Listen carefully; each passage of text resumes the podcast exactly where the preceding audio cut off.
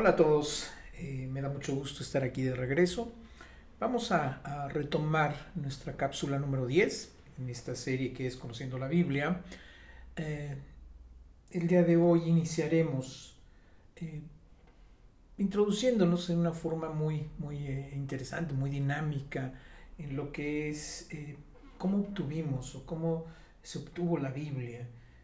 sabemos que desde que Eva enfrentó el ataque de duda y negación por parte de Satanás en Génesis 3 del 1 al 7, la humanidad ha continuado con el cuestionamiento de la palabra de Dios.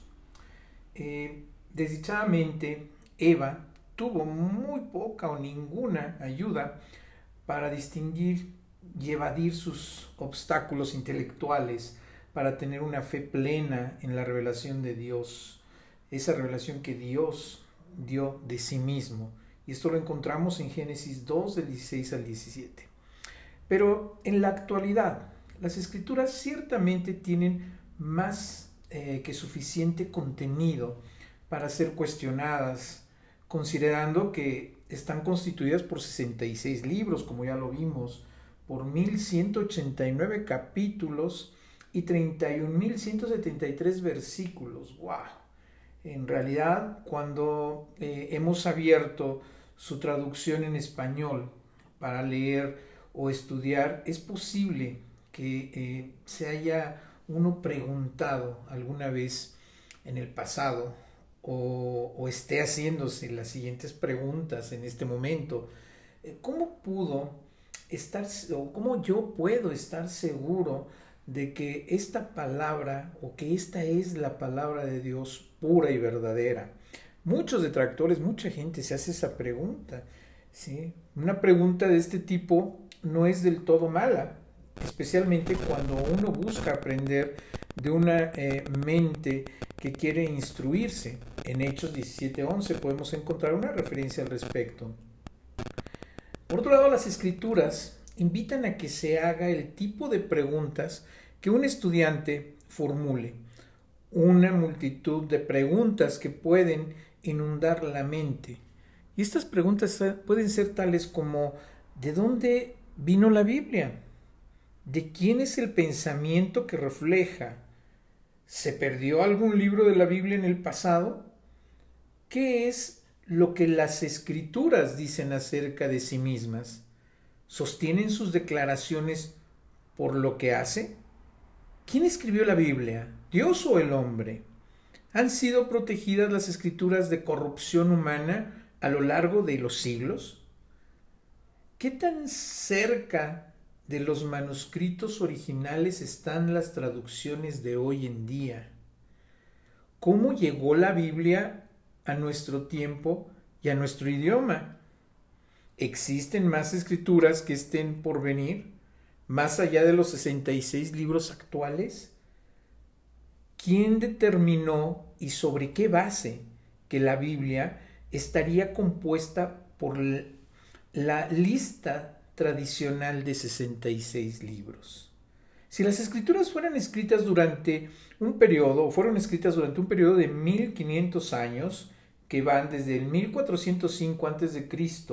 al 95 después de Cristo, Mm, transmitidas desde entonces por casi dos mil años y traducidas a varios miles de idiomas, ¿qué, qué, eh, previno que la Biblia fuera cambiada por el descuido o motivos malos de los hombres?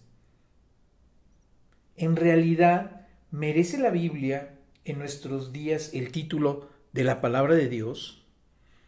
Y como estas muchas preguntas, muchas preguntas que a, muchas personas, infinidad de personas, agobian en el corazón, transitan en el corazón y en la mente. Entonces, eh, a partir de esta cápsula que es introductoria, la cápsula 10, estaremos estudiando, sin duda alguna, estas preguntas han bombardeado la mente de muchos.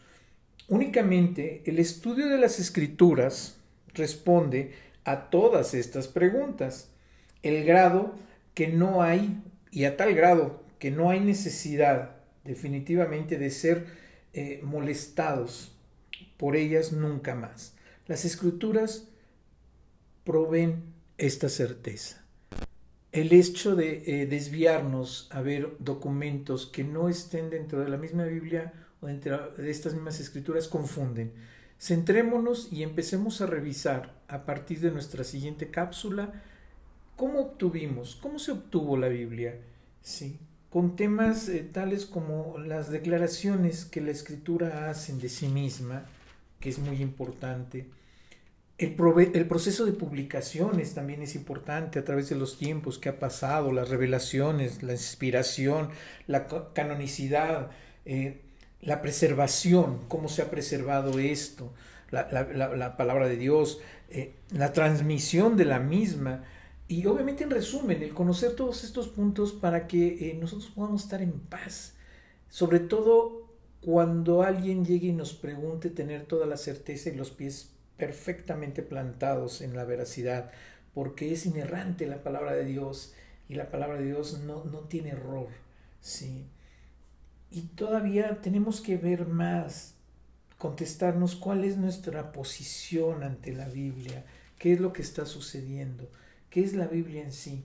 Y una vez dándonos respuestas a estas preguntas a partir de nuestra siguiente cápsula, entraremos ya de lleno a lo que es cómo podemos estudiar la Biblia. Aquellos que eh, aún no han eh, navegado en esos mares del conocimiento de la Biblia o por lo menos eh, eh, que empiezan pero dicen que aburrido, eh, hablaremos un poco de cómo estudiarla, cómo estudiarla y cómo tener esa, esa disposición en nuestra mente y en nuestro alma para iniciar esa maravillosa aventura que es leer, conocer, creer y vivir la palabra de Dios. Que tengan excelente día. Muchas gracias.